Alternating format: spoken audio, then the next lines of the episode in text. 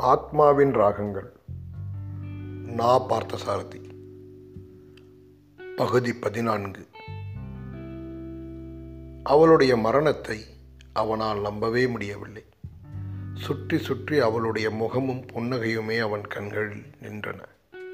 அந்த சங்கீத குரல் அவன் செவிகளில் இடைவிடாமல் கேட்டுக்கொண்டே இருந்தது. மதுரம் என்ற பதத்திற்கு இனிமை என்று பொருள். அவள் இருந்தவரை அவனுடைய உலகம் இனிமையாயிருந்தது. அவள் போன பின்போ அவனுடைய உலகம் கசப்பு மயமாகிவிட்டது. நீ கொடுத்து வச்சது அவ்வளவுதான். அழுது என்ன பிரயோஜனம் இனிமே? என்றார் பிரகதீஸ்வரன். நான்கு நாள் வரை மதுரத்தை பறிகொடுத்த அந்த மலையடிவாரத்து வீட்டில் இருப்பதே வேதனையாக இருந்தது. அவன் பைத்தியம் போலானான் வேளா வேலைக்கு சாப்பிடவில்லை. அன்ன ஆகாரமின்றி அவன் பட்ட அவஸ்தையை பார்த்து பிரகதீஸ்வரன் இடம் மாறினால் அவன் கொஞ்சம் ஆறுதல் பெற முடியும் என்று நான் நினைத்தார். முத்திரலப்பனும் அப்படியே அபிப்பிராயப்படவே இருவருமாக ராஜாராமனை ஆசிரமத்துக்கு அழைத்து கொண்டு போக முடிவு செய்தனர். ஆசிரமத்துக்கு புறப்படும் முன் கடைசியாக அவள் தன் கைகளில் கொடுத்த அந்த வீணையையும் தன்னோடு எடுத்துக்கொண்டான் ராஜாராமன். அவர்கள் எல்லாரும் புறப்பட்டபோது ஜமீன்தாரணி மனசு பொறுக்காமல் வாய்விட்டு கதறி அழுதே விட்டாள் நீங்கள் எல்லாம் நல்லதாக நினச்சி நல்லபடி செஞ்சோம் பகவான் வேறு மாதிரி நினச்சிட்டான். நாம் என்ன செய்ய முடியும்? நம்ம கையில் எதுவும் இல்லை. தேசத்துக்கு சுதந்திரம் வந்ததும் அவங்க ரெண்டு பேருக்கும் நானே கூட இருந்து கல்யாணத்தை பண்ணி வைக்கிறேன்னு மதுரத்தோட அம்மாவுக்கு வாக்கு கொடுத்தேன் தெய்வ சித்தம் வேற மாதிரி இருக்கும் போல தெரிகிறது என்று பிரகதீஸ்வரனும் கண் கலங்கினார். ஆசிரமத்தில் ஓடையின் கரை ஓரமாக பிரகதீஸ்வரன் தான் தங்கியிருந்த ஒரு குடிசையில் ராஜாராமனையும் தன்னோடு தங்க செய்து கொண்டார். இதற்கிடையில் தேசத்திலும் தமிழ்நாட்டிலும் எவ்வளவோ மாறுதல்கள் நடந்தன. தமிழ்நாட்டு தேசபக்தர்களிடையே திருப்பரங்குன்றம் மகாநாட்டில் திருச்செங்கோடு தேர்தல் செல்லாதென்று தீர்மானம் நிறைவேற்றியதோடு பார்லிமெண்டரி போர்டு அமைக்கும் அதிகாரத்தை காரிய கமிட்டியிடம் கொடுக்க வேண்டும் என்ற தீர்மானமும் நிறைவேறியிருந்தது. பார்லிமெண்டரி போர்டு அமைக்கும் வேலையை காரிய கமிட்டியிடம் விடக்கூடாது என்று இன்னொரு கோஷ்டியினர் கருதினார்கள். இந்த குழப்பம் காங்கிரஸ் மேலிடம் வரை போயிற்று. பிரிவுகளும் பேதங்களும் பலமாயின. அப்போது அகில இந்திய காங்கிரஸ் கமிட்டி தலைவராயிருந்த அபுல் கலாம் ஆசாத் நிலைமையை நேரில் கண்டறிவதற்காக காரிய கமிட்டி உறுப்பினரான அசஃப் அலியை தமிழ்நாட்டிற்கு அனுப்பி வைத்தார். ஆயிரத்தி தொள்ளாயிரத்தி நாற்பத்தி ஐந்து டிசம்பர் மாதம் பதினெட்டாம் தேதி அசஃப் அலி சென்னைக்கு வந்து சேர்ந்தார். ஒரு வாரம் தங்கினார். அப்புறம் சர்தார் பட்டேலை சந்திப்பதற்காக பம்பாய் போனார். கடைசியில் இந்த கோஷ்டியில் ஐந்து பேர் அந்த கோஷ்டியில் மூன்று பேருமாக எட்டு பேரும் கொண்ட பார்லிமெண்ட்ரி கமிட்டி அமைக்கப்பட்டது. இப்போதெல்லாம் முன்னை போல் கட்சி வேலைகளில் ராஜாராமனுக்கு ஈடுபாடு இல்லை. ஆசிரமத்தை வளர்க்கவும் கல்வி அறிவை பெருக்கி வேற்றுமைகளை அகற்றுவதன் மூலம் நாட்டின் தீண்டாமையை ஒழித்து கட்டவும் சுதேசி தொழில்களை வளர்க்கவும் பாடுபட விரும்பினானவன் மகாத்மா காந்திக்கு பின் அவரைப் போல் இனிமேல் ஆத்ம பலத்தையும் சேவை மனப்பான்மையையும் பெரிதாக மதிக்கும் தலைவர்கள் தோன்றுவார்களா என்று எண்ணி தயங்கியது அவன் உள்ளம். எப்போதோ இந்த தேசம் செய்த தவத்தின் பயனாக மகாத்மா வந்து தோன்றியிருக்கிறார். அவரை நம்பி அவருடைய சத்தியாகிரக வழியை நம்பி தேசிய இயக்கம் என்கிற மகாவிரதத்தை மேற்கொண்டவர்கள் அவர் இருக்கிற வரைதான் இங்கே வணங்குவதற்கும் பூஜிப்பதற்கும் உரிய ஒரு அவதார புருஷனை பார்க்க முடியும். அப்புறம் இந்தியாவில் தலைவர்கள் இருப்பார்கள். ஆனால் ஆத்ம பலத்தையும் சத்தியத்தையும் கருணையையும் அன்பையும் மட்டுமே நித்திய சாதனங்களாக நினைக்கும் தலைவர்கள் இருப்பார்களா? கொஞ்ச நாட்களாக அவனுக்கும் மிருகதீஸ்வரனுக்கும் இதை பற்றியே விவாதங்கள் நடந்தன. நீ சொல்வதை ஒப்புக்கொள்கிறேன். ஆனால் காந்தி மகானைப் போல் ஆத்ம பலத்தை நம்பி செயலில் இறங்குபவர்களும் இல்லாமல் போய் சுபாஷ் சந்திர போஸை போல் மன வலிமையையும் உடல் வலிமையையும் நம்பி செயலில் இறங்குகிறவர்களும் இல்லாமல் போய்விட்டால் நாளைய இந்தியாவை என்னால் நினைக்கவே முடியவில்லை ராஜா. கீதையை சொல்வதற்கு ஒரு பரமாத்மாவும் சத்தியத்தையும் அகிம்சையையும் சுட்டிக்காட்டுவதற்கு ஒரு மகாத்மாவும் தான் இங்கே பிறக்க முடியும் போலிருக்கிறது காரணம் அதில்லை ராஜா. காந்தி ஒரு தேசிய மகா முனிவரைப் போல் அகங்காரத்தையும் நான் எனது என்னும் உணர்வையும் அழித்துவிட்டு அப்புறம் ஒரு குழந்தையின் மனத்தோடு அரசியலுக்கு வந்திருக்கிறார். இந்த நாட்டின் தவத்துக்கு என்று ஒரு காலத்தில் சொல்லப்பட்ட விரத நியமங்களை அரசியலுக்கும் தேசபக்திக்கும் கூட ஏற்று அங்கீகரித்து கொண்டு ஒரு தவத்தோனின் உடை தவத்தோனின் உணவு தவத்தோனின் பழக்க வழக்கங்களோடு இந்தியாவில் உலாவுகிறார் அவர். அகங்காரத்தை அழித்துவிட்டு இப்படி தவம் செய்பவர்களைப் போல அரசியலுக்கு வருகிறவர்கள் நாளைக்கும் இங்கே இருப்பார்களா இல்லையா என்பதை பொறுத்திருக்கிறது இந்தியாவின் எதிர்காலம் என்றார் பிரகதீஸ்வரன். யாருக்கு தொண்டனாகும் மனோதிடம் இருக்கிறதோ அவனே தலைவனாக முடியும். மகாத்மாவுக்கு அது பரிபூர்ணமாக இருக்கிறது. தென் தென்னாப்பிரிக்காவில் இருக்கும்போது அதற்கு தயாராகிவிட்டார் அந்த மகாமுனிவர் என்றார் முத்திரலப்பன். குருசாமி எல்லாவற்றையும் அமைதியாக கேட்டுக்கொண்டிருந்தான்.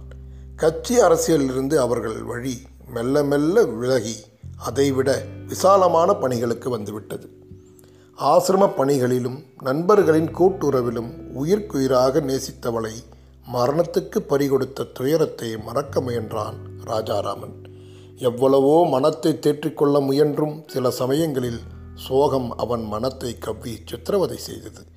சில வேதனையான மனநிலைகளில் தன் அறையில் வைக்கப்பட்டிருந்த அந்த வீணையையே இமையாமல் பார்த்தபடி பைத்தியம் போல் நேரம் போவது தெரியாமல் அமர்ந்திருப்பது அவனுக்கு வழக்கமாயிருந்தது. அப்படி வேளைகளில் ஜடப்பொருளான அந்த வீணையும் அவனோடு பேசியிருக்கிறது பாடியிருக்கிறது. ஆத்மாவுக்கு மட்டுமே புரிகிற ஆத்மாவின் அனுராகங்களையும் ராகங்களையும் தாபங்களையும் தவிப்புகளையும் சொல்லியிருக்கிறது.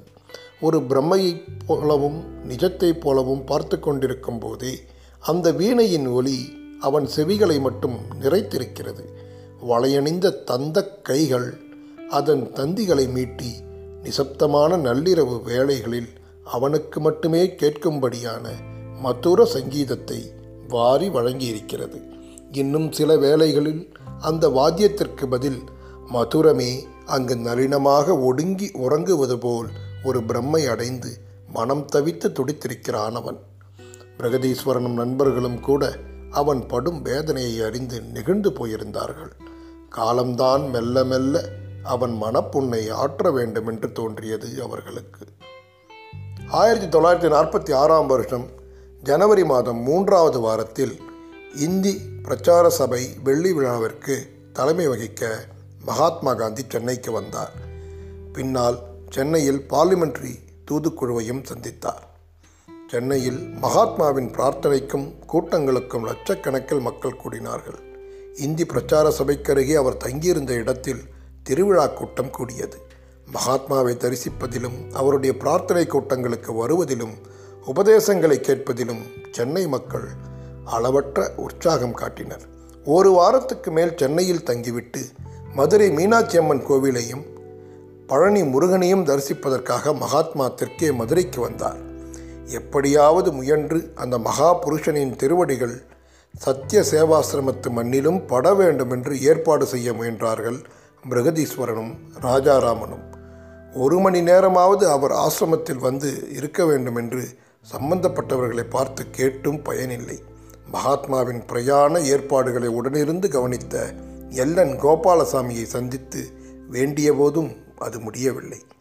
மகாத்மாவின் பிரயாண தளர்ச்சி காரணமாகவும் சத்திய சேவாசிரமத்திற்கு ஒரு மணி நேரம் பிரயாண தொலைவு இருந்ததின் காரணமாகவும் வரவேற்புக்கு பொறுப்பான தலைவர்கள் எவ்வளவோ முயன்றும் அது முடியாமல் போய்விட்டது. எனினும் மகாத்மாவை சந்தித்து வணங்கும் பாக்கியமும் ஆசிரமம் நன்றாக வளர்ந்து நாட்டுக்கு பயன்பட வேண்டும் என்று அவர் வாய்மொழியாகவே ஆசி பெறும் பேரும் அவர்களுக்கு கிடைத்தது. எல்லா தொழில்களையும் எந்திரமயமாக்கிவிட்டால் கிராமங்களும் தரித்திர நாராயணர்களும் வருந்தி பாழடைய நேரிடும். சர்க்கா நெசவு போன்ற குடிசை தொழில்கள் பெருகவும் வளரவும் உங்கள் சத்திய சேவாசிரமம் பாடுபட வேண்டும் என்று ராஜாராமனிடம் கூறினார் மகாத்மா. அவன் அப்படியே செய்வதாக பாபுஜியிடம் வாக்களித்தான். ஆசிரமத்தின் பெயர் தனக்கு மிகவும் பிடித்திருப்பதாக அவர் பாராட்டினார். கதர் மூலம் பல கோடி மக்களின் உடை தேவை நிறைவேறாது என்று விவரம் தெரிந்தவர்கள் கூட நினைப்பதுதான் வருத்தத்தை அளிக்கிறது. இந்தியா ஏராளமான கிராமங்களும் விவசாயிகளும் நிறைந்த நாடு. கிராமங்கள் அழிந்தால் இந்தியாவே அழிந்துவிடும். கிராமங்களையும் நகரங்களையும் இணைக்கும் ஏற்பாடுதான் கதர். இதை பலர் புரிந்து கொள்ளவில்லை. கதர் ஓர் புனிதமான தேசிய விரதத்தின் சின்னம். நான் சொல்லும் ஏனைய லட்சியங்களில் நம்பிக்கையில்லாதவர்கள் கதர் அணிவதால் மட்டும் பயனில்லை. அவர்கள் கதரையும் என் லட்சியங்களையும் சேர்த்தே எரித்துவிடலாம் என்று வருத்தப்பட்டார் மகாத்மா. சத்தியத்தில் நம்பிக்கை இல்லாதவன் அகிம்சையில் நம்பிக்கை இல்லாதவன் சுயநலத்தை விட மனமில்லாதவன் பிறர்க்கு தீங்கு நினைப்பவன் கதர் அணிவதில் அர்த்தமே இல்லை. உங்கள் ஊர் ஆலயம் ஹரிஜனங்களுக்கு திறக்கப்பட்டது என்று அறிந்த பின்பே நான் மகிழ்ச்சியோடு இங்கே தரிசிக்க வந்தேன். ஹரிஜனங்களுக்கும் ஏழைகளுக்கும் நன்மை உண்டாக்க பாடுபட வேண்டும். மதுவிலக்கும் கதரும் கிராம புனருத்தாரணமும் எந்த சத்தியாகிரகிக்கு லட்சியங்களாகவும் விரதங்களாகவும் ஆகியிருக்கின்றனவோ அவனே கதர் அணிய யோக்கியதை உள்ளவன். ராஜாராமனுக்கு கங்கையில் மூழ்கி எழுந்தது போல் மகாத்மாவை சந்தித்து அவர் உரைகளை கேட்ட அனுபவம் மெய்சிலிர்க்க செய்வதாயிருந்தது. அந்த பொக்கை வாய்க்கிழவரின் புன்முறுவலிலும் ஆசியிலும் சகல துக்கங்களையும் மறக்க முடிந்தது. தங்கள் காலத்தின் மகா முனிவரை சந்தித்து வணங்கிய பெருமிதத்தோடு ஆசிரமத்திற்கு திரும்பினார்கள் ராஜாராமனும் நண்பர்களும். காந்தியடிகள் ஆசிரமத்துக்கு வர முடியவில்லையே என்ற மனத்தாங்கல் அவரை தரிசித்து வணங்கியதிலும் அவரோடு சிறிது நேரம் உரையாடியதிலும் மறைந்துவிட்டது. இதற்கு முந்திய முறை மகாத்மா மதுரை வந்திருந்தபோது மதுரம் தன் விலை உயர்ந்த நகைகளை எல்லாம் கழற்றி ஹரிஜன நிதிக்கு கொடுத்ததும் தான் சுப்பராமன் பங்களாவில் அவரை சந்தித்து வணங்கிய போது அங்கே உடனிருந்த டிஎஸ்எஸ் ராஜன் வாய் தடுமாறி மிஸ்டர் காந்திராமன் என்று தன்னை அழைத்ததையும் நினைத்து கண் கலங்கினான் ராஜாராமன். எப்படி நினைத்தாலும் எதை நினைத்தாலும் அந்த நினைவு மதுரத்தோடு போய் முடிந்து அவன் மனத்தை தவிக்க செய்தது. அவனுடைய நினைவுகளின் எல்லா ஆரம்பத்திற்கும் அவளே முடிவாயிருந்தாள். மெல்ல மெல்ல ஒரு வருடமும் ஓடிவிட்டது.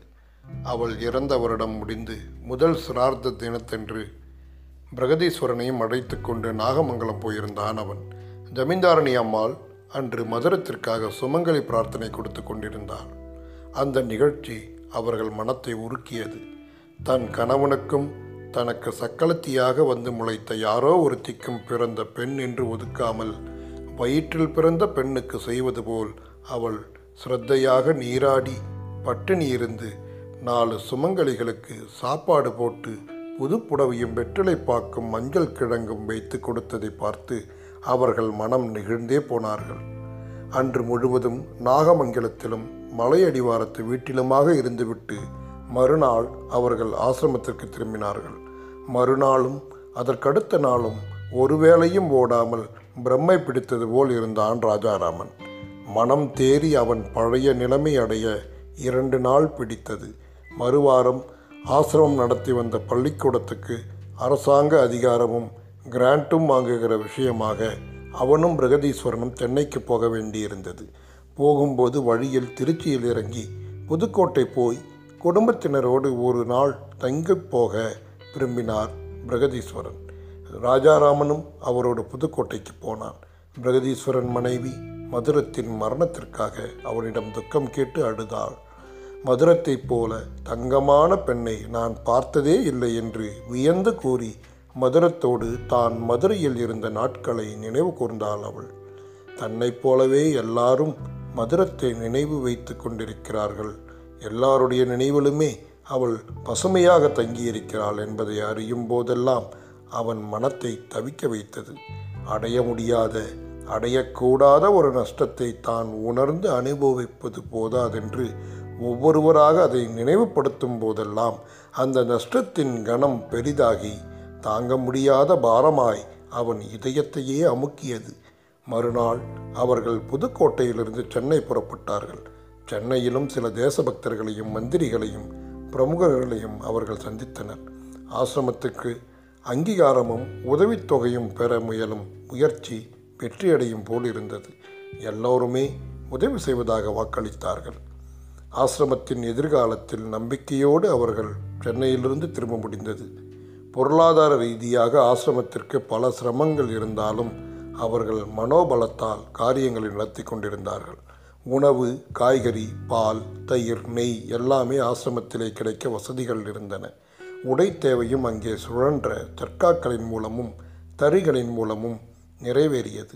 மதுரம் அவ்வளவு பெரிய நிலப்பரப்பையும் தோட்டத்தையும் மனமுவந்து அன்றைக்கு எழுதி கொடுத்திருக்காவிட்டால் இன்று இந்த ஆசிரமமே உருவாகி இருக்காது என்பதை மனப்பூர்வமாக உணரும் போதெல்லாம் அவன் இதயத்தில் நன்றியும் கண்களில் நீரும் சுரந்தன. மாகாண மந்திரிகளாயிருந்த தேசபக்தர்கள் உதவுவதாக வாக்களித்திருந்தார்கள். அவனுக்கும் பொது காரியங்களுக்கும் வேண்டிய எல்லா உபகாரங்களையும் செய்துவிட்டு பதிலுக்கு ஒரு நன்மையையும் அனுபவிக்காமல் போய்விட்டவளை எண்ணிய போது மட்டும் மனம் உள்ளேயே குமுறி ஊமையாய் அழுதது. அந்த ஆசிரமத்தையே மதுரத்தின் நினைவாக பாவித்தான் அவன். தமிழ்நாட்டின் தலைவர்கள் பாரத நாட்டின் பல பகுதிகளிலிருந்தும் வந்த தேசபக்தர்கள் எல்லோரும் ஆசிரமத்திற்கு வந்து பார்த்து மகிழ்ச்சியோடு அதை பாராட்டத் தொடங்கினர்.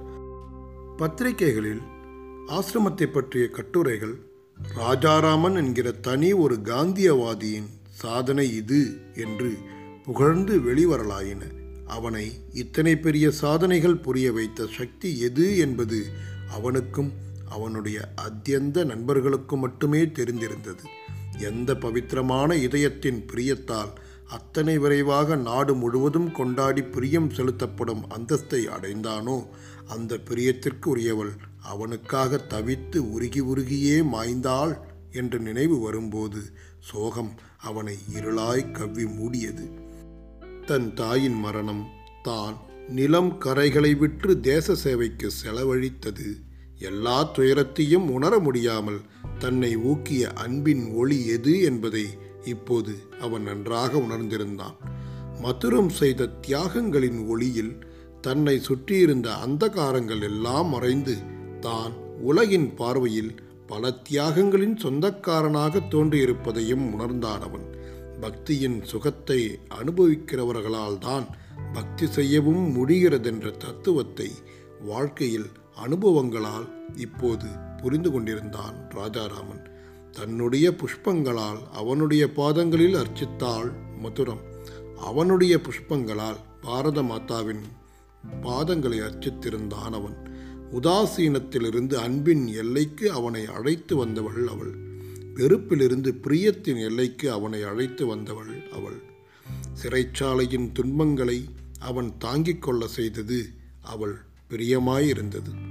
தெளியலேது ராமா பக்தி மார்க்கமு என்று அவள் பாடிய போதெல்லாம் தான் தேசத்தை பக்தி செய்யும் மார்க்கங்கள் ஒவ்வொன்றாக அவனுக்கு புரிந்தன. அந்த வருஷ கடைசியில் ஆசிரமத்தின் பள்ளிக்கூடம் அரசாங்க அங்கீகாரம் பெற்றது. ஆசிரம கட்டிடங்களுக்காகவும் வளர்ச்சிக்காகவும் வெறு பெருந்தொகை அரசாங்க கிராண்டாக வழங்கப்பட்டது. ஆசிரமத்தின் பணிகள் வளர்ந்து விரிவடைந்தன. அதிக வகுப்புகளும் பலதுறை ஆசிரியர்களும் வந்தார்கள். சமூக சேவகர்களை தயாரிக்கும் சோஷியல் சர்வீஸ் ட்ரைனிங் வகுப்புகளும் பெண்களுக்கான மாதர் நலத்துறையை பயிற்றும் வகுப்புகளும் கிராம புனருத்தாரணத்தை விளக்கும் ரூரல் சர்வீஸ் ட்ரைனிங் வகுப்புகளும் தொடங்கப்பட்டன. தெற்கே உருவாகும் புதிய யுவ இந்தியாவின் சாந்தி நிக்கேதனமாக அது வளர்ந்தது. அனாதை பெண்கள் பலர் ஆசிரமத்தில் சேர்ந்து சமூக சேவகிகளாக வாழ்வு பெறத் தொடங்கினர். புதிய இந்தியாவின் தொண்டர்களை அந்த ஆசிரமம் அந்தரங்க சுத்தியோடு உருவாக்கத் தொடங்கியது.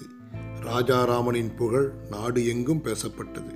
தேசிய போராட்டங்கள் ஓய்ந்திருந்த காலத்தில் சமூக சேவையின் காந்திய சின்னமாக அந்த ஆசிரமம் வளரத் தொடங்கியிருந்தது. இந்து முஸ்லிம் கலவரம் மூண்டு நாட்டின் வடக்கேயும் வடகிழக்கேயும் மகாத்மா ஒற்றுமைக்காக யாத்திரை மேற்கொண்டார்.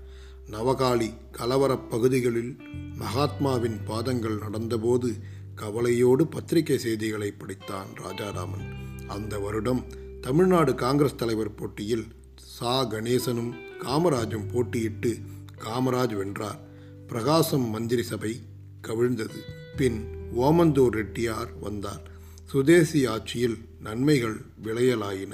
ஆயிரத்தி தொள்ளாயிரத்தி நாற்பத்தி ஏழாம் வருடம் ஏப்ரல் மாதம் இரண்டாவது வாரம் இந்து முஸ்லிம் ஒற்றுமைக்காக முகமது அலி ஜின்னாவும் மகாத்மா காந்தியும் கூட்டு அறிக்கை ஒன்று வெளியிட்டார்கள். சுதந்திரத்திற்கான நன்னாள் பாரதத்தை நெருங்கிக் கொண்டிருந்தது. ஆயிரத்தி தொள்ளாயிரத்தி நாற்பத்தி ஏழாம் ஆண்டு ஆகஸ்ட் மாதம் இந்தியா சுதந்திரம் அடைந்தது.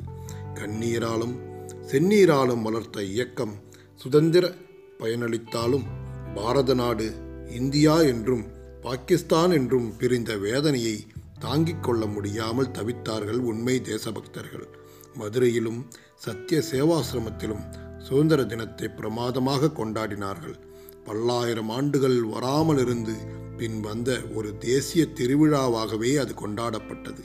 எங்கும் மூவர்ண கொடிகள் பட்டொலி வீசின. சுதந்திர தினத்தன்று தன்னுடைய பழைய விரதம் ராஜாராமனுக்கு நினைவு வந்தது.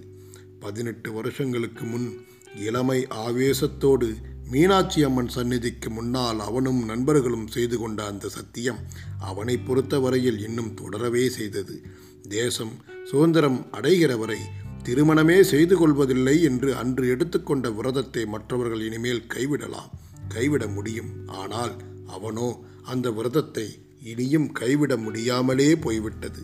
எந்த மகத்தான காரணத்திற்காக அவர்கள் எல்லாம் வீடு வாசலை துறந்து சுகங்களையும் பந்த பாசங்களையும் விடுத்து நோன்பு ஏற்றினார்களோ அந்த நோன்புக்கு பயன் கிடைத்து விட்டது. ஆனால் அவனுடைய நோன்பு பலித்த வேளையில் அவனுக்காக அல்லும் பகலும் நோன்பிருந்து ராமா உன்னை பக்தி செய்யும் மார்க்கம் தெரியவில்லையே என்று மொழியாலும் வீணையாலும் கதறியவள் யாரோ அவளுடைய நோன்பு பலிக்காமலே தனிப்பட்டவர்களின் விரதங்கள் அந்த தியாக வேள்வியில் எரிந்து போயின.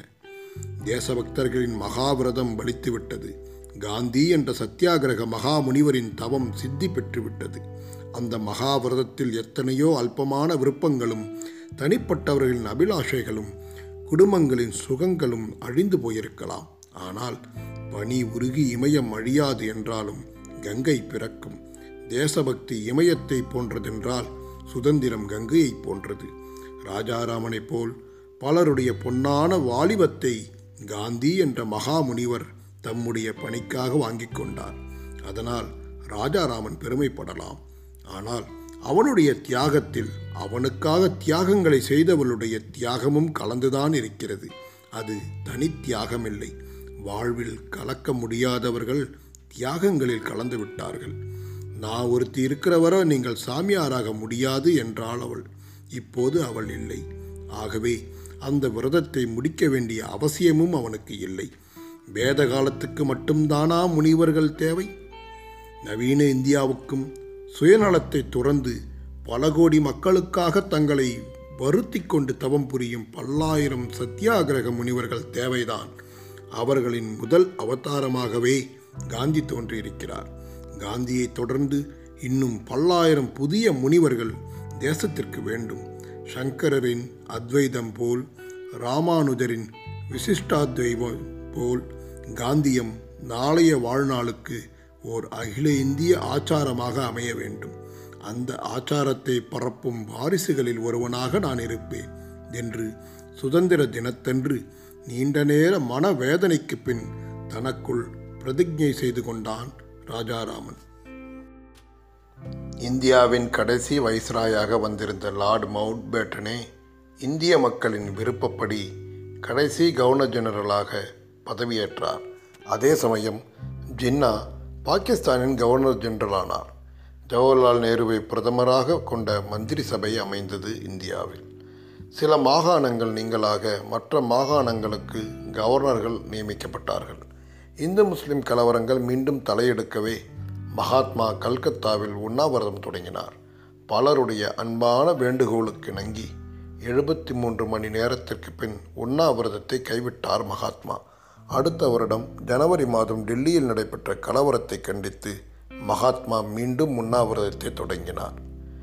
மகாத்மாவின் உண்ணாவிரதம் நாள் கணக்கில் நீடித்தது. எல்லா தலைவர்களும் வாக்குறுதி அளித்து மகாத்மா உண்ணாவிரதத்தை முடித்து கொள்ளும்படி செய்தார்கள். பிரார்த்தனைகளும் கூட்டங்களும் நடந்தன. மக்கள் வெள்ளமாக கூடினார்கள். வைஷ்ணவ ஜனத்தோவும் ரகுபதி ராகவமும் லட்சக்கணக்கான செவிகளில் ஒழித்து சாந்தி அளித்தன. ஜனவரி மாதம் இருபதாம் தேதி மகாத்மாவின் பிரார்த்தனை கூட்டத்தில் வெடிகுண்டு வீசப்பட்ட செய்தியை அறிந்து ராஜாராமன் அந்த செய்தி தெரிந்த வேளையிலிருந்து அன்ன ஆகாரமின்றி மலைத்து போய் உட்கார்ந்து விட்டான். காரணமின்றி அவன் மனம் கலங்கியது. கீதையை எடுத்து வாசித்து ஆறுதல் பெற முயன்றான். அப்போது பிருகதீஸ்வரனும் புதுக்கோட்டை போயிருந்தார். உலகில் கெட்டவர்களுக்குத்தான் எதிரிகளும் பகைவர்களும் இருப்பார்கள் என்று அவன் இதுவரை எண்ணியிருந்தான். இப்போதோ மகான்களுக்கும் நல்லவர்களுக்கும் கூட எதிரிகள் இருப்பார்கள் என்று நிதர்சனமாக தெரிந்தது. எந்த மகானின் விரதங்களால் அடிமைப்பட்டு கிடந்த இந்தியா சுதந்திரம் அடைந்ததோ அந்த இந்தியாவிலேயே மகாத்மாவின் பிரார்த்தனை கூட்டத்திலே வெடிகுண்டு வீசவும் ஒருவன் இருப்பான் என்பது நினைக்கவும் கூச வேண்டிய விஷயமாயிருந்தது. கங்கையும் வேதங்களும் பிறந்த நாட்டில் கருணையும் அன்புமாக வாழ்கிறவர்களின் உயிருக்கு உலை வைக்கும் கொடியவர்களும் பிறந்திருக்க முடியும் என்பதையே இப்போதுதான் அனுமானிக்க முடிந்தது.